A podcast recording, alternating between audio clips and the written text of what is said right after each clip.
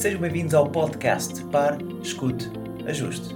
O meu nome é Luís Barbudo e criei este podcast para ajudar a ajustar a forma como agimos e reagimos ao que nos acontece nas mais diversas situações e desafios que a vida nos oferece. Espero que goste e ajuste.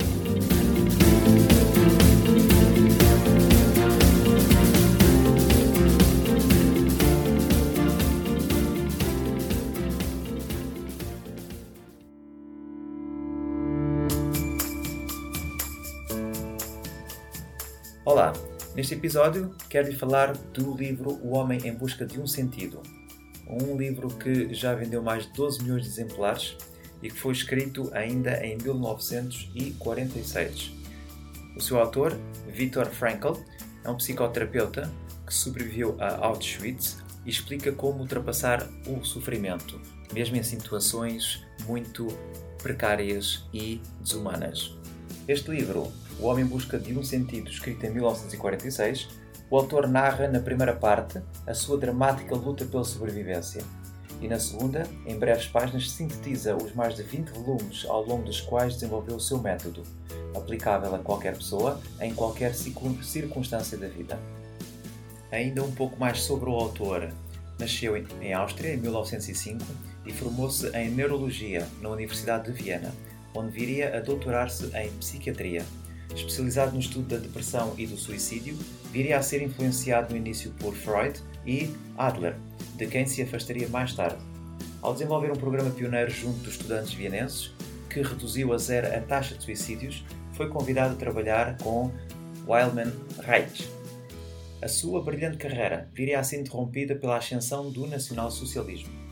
E quando lhe ofereceram a hipótese de emigrar, decidiu permanecer na Áustria para cuidar dos pais.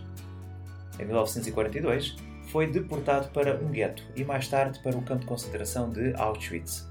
No fim da guerra, retomou o seu trabalho, imprimindo-lhe uma direção completamente diferente. Desenvolveu a logoterapia, que divulgou como professor em várias universidades, de Viena a Harvard. Quando morreu, aos 92, tinha recebido 29 doutoramentos honoris causa e a sua obra estava traduzida em mais de 40 línguas.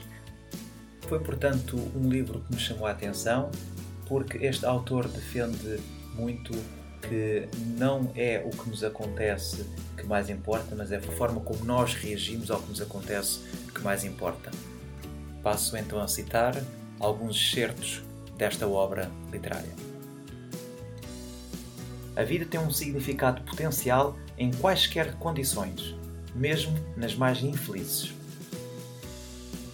Não procurem o sucesso. Quanto mais o procuram e o transformarem num objetivo, mais probabilidades terão de falhar. Pois o sucesso, tal como a felicidade, não pode ser procurado. Tem de ser algo que surge naturalmente, e isso só acontece como resultado involuntário da nossa dedicação a uma causa superior a nós mesmos ou como consequência inesperada da nossa entrega a outra pessoa. Têm de deixar que aconteça ao não se preocuparem com ele.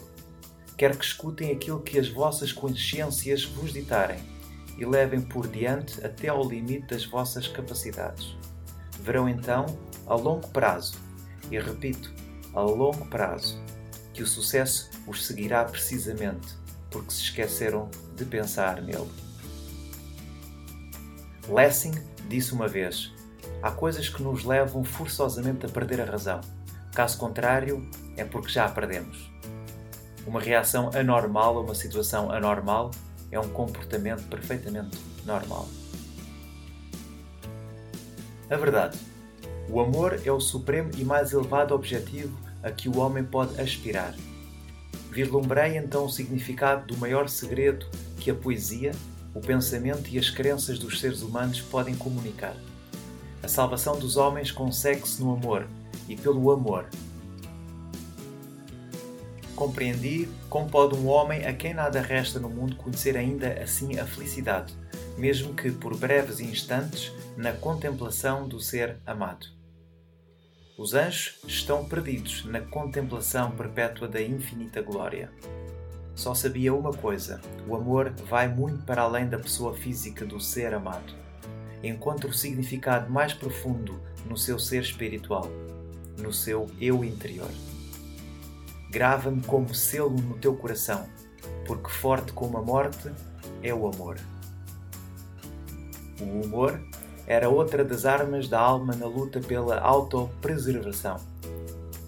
O humor pode conceber-nos um distanciamento e uma capacidade para nos elevarmos acima das situações, ainda que só por segundos. Contudo, é possível praticar a arte de viver até mesmo num campo de concentração, embora o sofrimento esteja omnipresente. O sofrimento de um homem é semelhante ao comportamento do gás. Se uma determinada quantidade de gás for bombeada para dentro de uma câmara vazia, enche esse espaço por completo e de forma regular, por maior que a câmara seja. Assim, também o sofrimento enche completamente a alma humana e a mente consciente, pouco importando se o sofrimento é pequeno ou grande. Portanto, o tamanho do sofrimento humano é absolutamente relativo.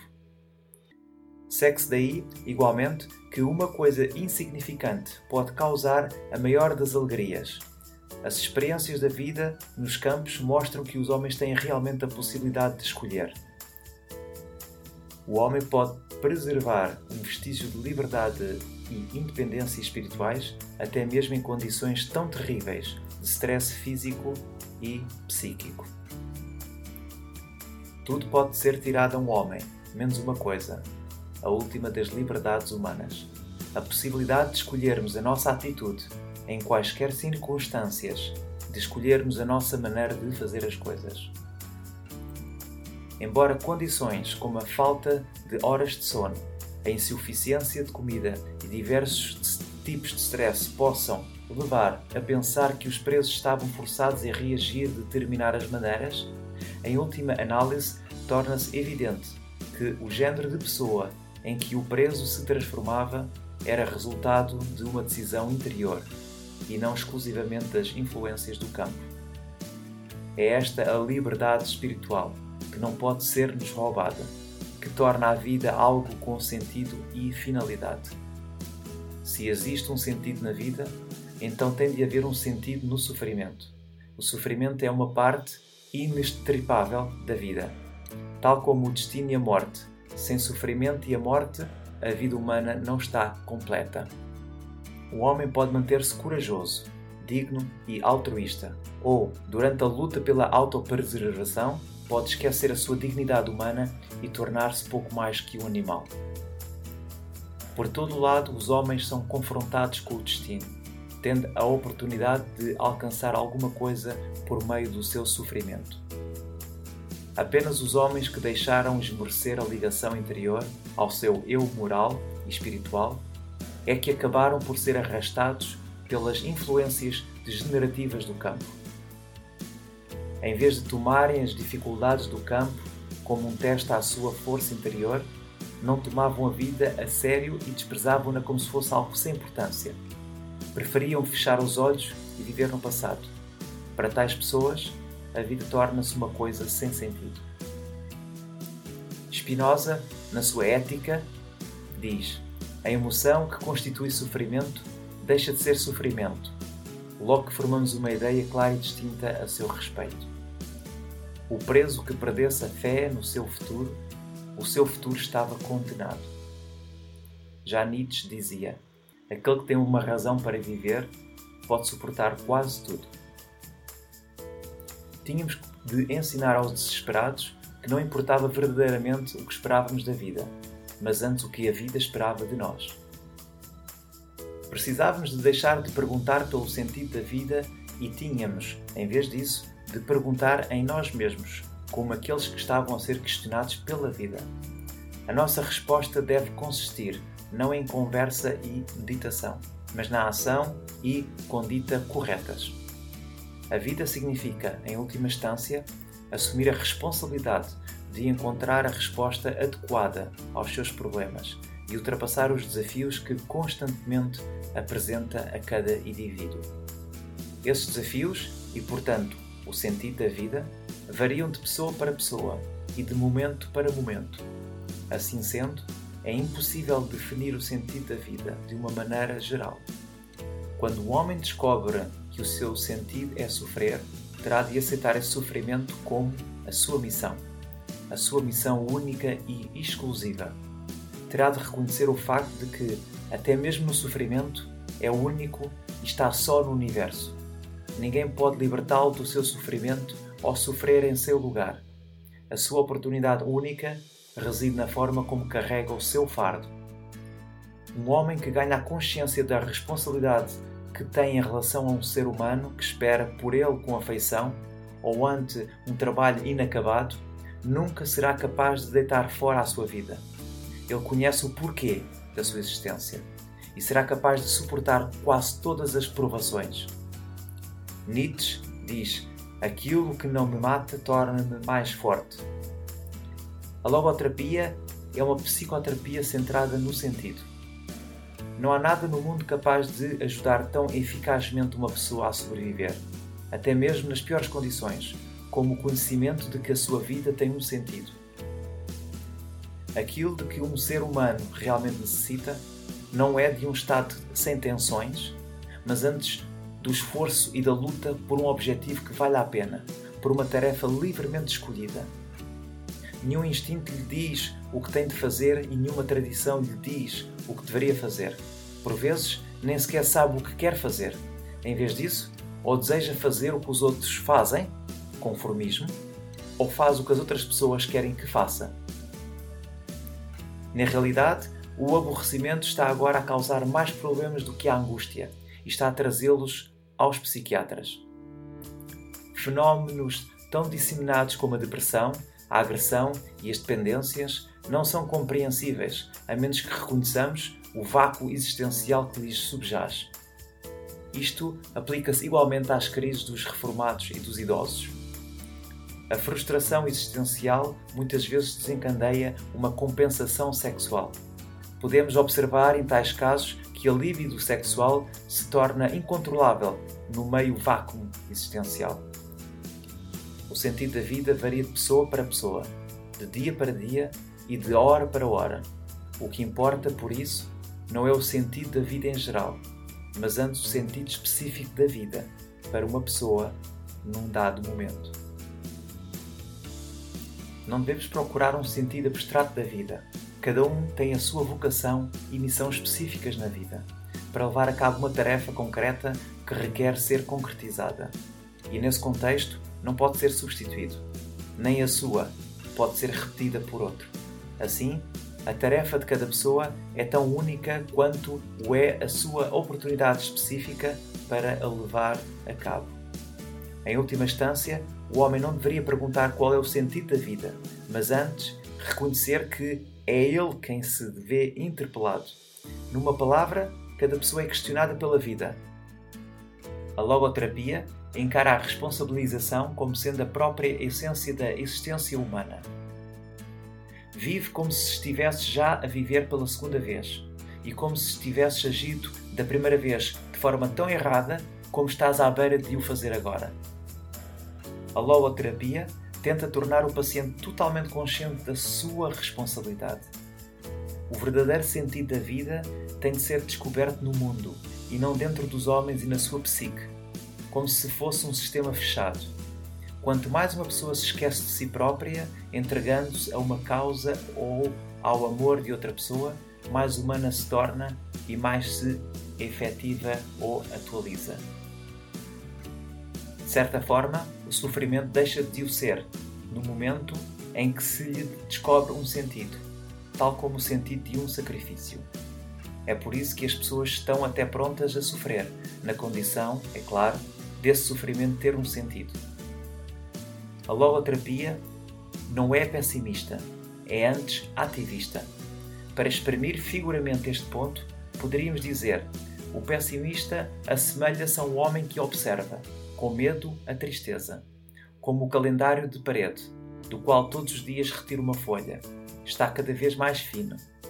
Por outro lado, a pessoa que ataca os problemas da vida de forma ativa é como o homem que retira cada uma das sucessivas folhas do calendário e as arruma com cuidado junto das anteriores, depois de escrever umas quantas notas de diário no verso.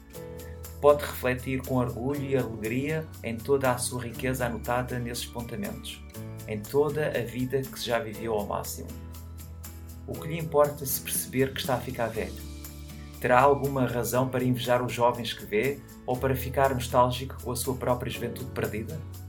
Que razões tem para invejar um jovem? Pelas possibilidades que o jovem tem, pelo futuro que lhe está reservado? Não, muito obrigado, pensará ele. Em vez de possibilidades, tenho realidades do meu passado. Não só a realidade do trabalho feito e do amor amado, mas dos sofrimentos sofridos com bravura. Esses sofrimentos são até as coisas de que sinto maior orgulho, embora sejam coisas que não podem suscitar inveja. Gordon Allport, no seu livro The Individual and His Religion, cita: O neurótico que aprende a rir-se de si mesmo pode estar a caminho de uma situação estável, talvez mesmo da cura. O homem não é inteiramente condicionado e determinado, pelo contrário, determina-se a si mesmo no momento de saber se cede às condições envolventes ou se lhes faz frente. Por outras palavras, os seres humanos são, no limite, autodeterminados. Não se limitam a existir. Decidem sempre o que será a sua existência, aquilo em que se tornarão no momento seguinte. O homem é capaz de mudar o mundo para melhor, se possível, e de se mudar a si próprio para melhor, se necessário. Nos campos de concentração, por exemplo, nesse laboratório vivo e nesse campo de testes, pudemos ver e testemunhar como camaradas nossos se comportavam como porcos enquanto outros agiam como santos. O homem tem ambas as capacidades dentro de si mesmo. Qual delas é transformada em ato depende de decisões, mas não das condições. A nossa geração é realista, pois acabou por conhecer o ser humano como ele realmente é Afinal de contas, o homem é esse ser que inventou as câmaras de gás de Auschwitz. No entanto, é igualmente o ser que entrou nas câmaras de gás de cabeça erguida, como o Pai Nosso ou o Shema Israel nos lábios. Falo-vos agora de um pós-escrito, em 1984. O que importa é conseguir o melhor de qualquer situação. O melhor é, no entanto, aquilo em que latim se refere como ótimo.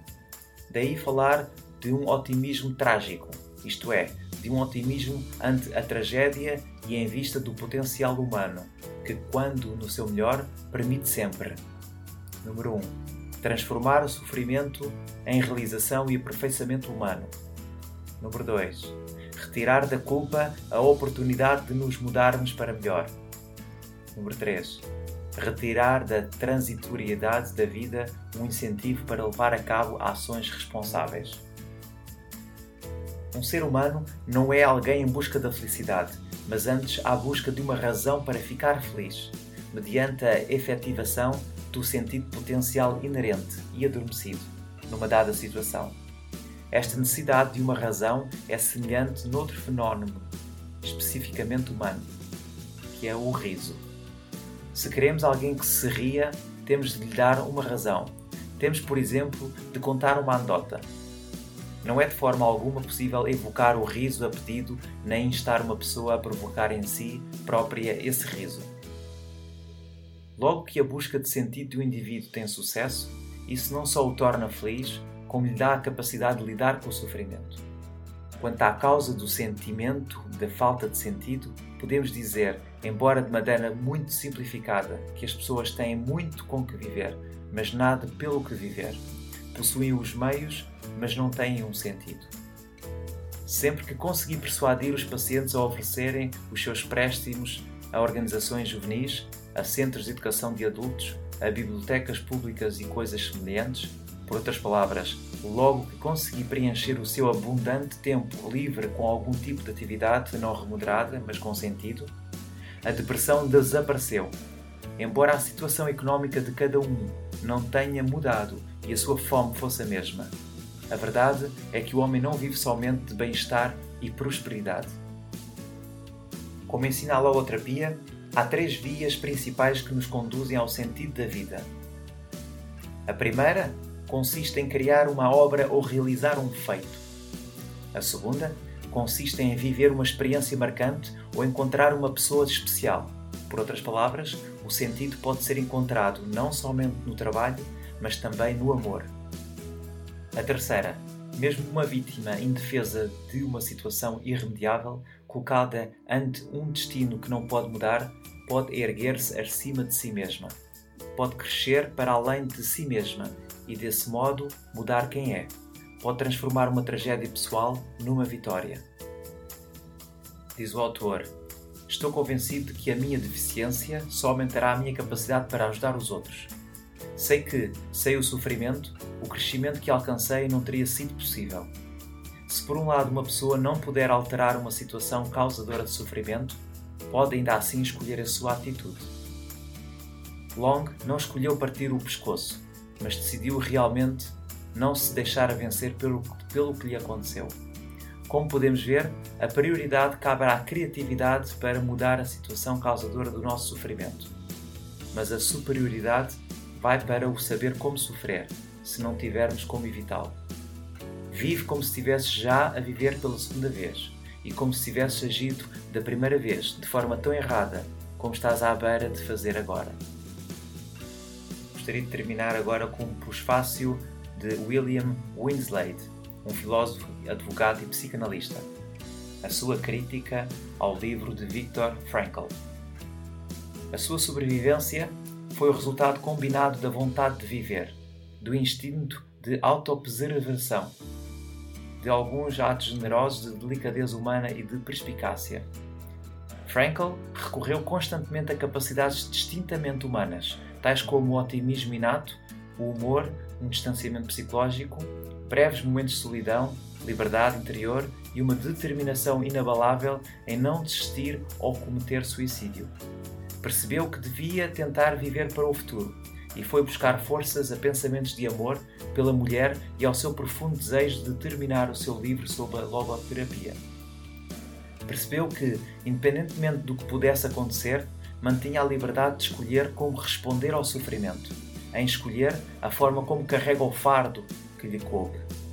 O homem é responsável e tem de efetivar o significado potencial da sua vida. Ele encara a liberdade e a responsabilidade como duas faces da mesma moeda. Para alcançar um sentido pessoal, afirmava ele, uma pessoa tem de transcender os prazeres subjetivos, fazendo alguma coisa que aponte e esteja dirigida para algo ou alguém para lá de si mesma, entregando-se ao serviço de uma causa ou ao amor de outra pessoa. Vale a pena sublinhar aqui a sabedoria de Frankl. Tem tudo a ver com a atitude que cada pessoa assume face aos desafios e oportunidades da vida tanto grandes quanto pequenos. Uma atitude positiva permite-nos resistir aos sofrimentos e às desilusões, bem como aumentar o prazer e a satisfação. Uma atitude negativa intensifica a dor e aprofunda as desilusões, põe em causa e reduz o prazer, a felicidade e a satisfação. Pode mesmo levar à depressão ou a doenças físicas. Investigações posteriores em psiconeuroimunologia confirmaram os mecanismos mediante as quais as emoções, expectativas e atitudes positivas reforçam o nosso sistema imunológico. Frankl disse: Um ser humano não é uma coisa entre outras. As coisas determinam-se umas às outras, mas o homem é, em última instância, autodeterminado. Aquilo em que se transforma dentro dos limites do legado biológico e do meio ambiente resulta da sua própria ação. As pessoas que enfrentam escolhas difíceis podem não se aperceber inteiramente do quanto a sua atitude interfere na decisão que têm de tomar ou na ação que têm de levar a cabo. Frankl dá um poder crucial aos leitores na busca de respostas para os dilemas da vida. Não diz às pessoas o que devem fazer, mas sim porque devem fazê-lo. O seu objetivo era provocar as pessoas e levá-las a perceber que podiam e deviam exercer a sua capacidade de escolher para atingirem os seus próprios objetivos. Ao escrever sobre o otimismo trágico, alertou que o mundo está em mau estado, mas tudo ficará ainda pior se cada um de nós não der o seu melhor. Para Viktor Frankl, o sentido da vida foi ajudar os outros a encontrarem o sentido das suas. Esta obra faz-nos de facto pensar e colocar em perspectiva o conceito que nós temos de desafios e de sofrimento por alguém que esteve nos campos de Auschwitz sobre condições desumanas. Espero que encontre o valor e consiga ajustar alguns destes conceitos na sua vida e que faça os ajustes, se assim achar que tem de fazer. Obrigado e até breve.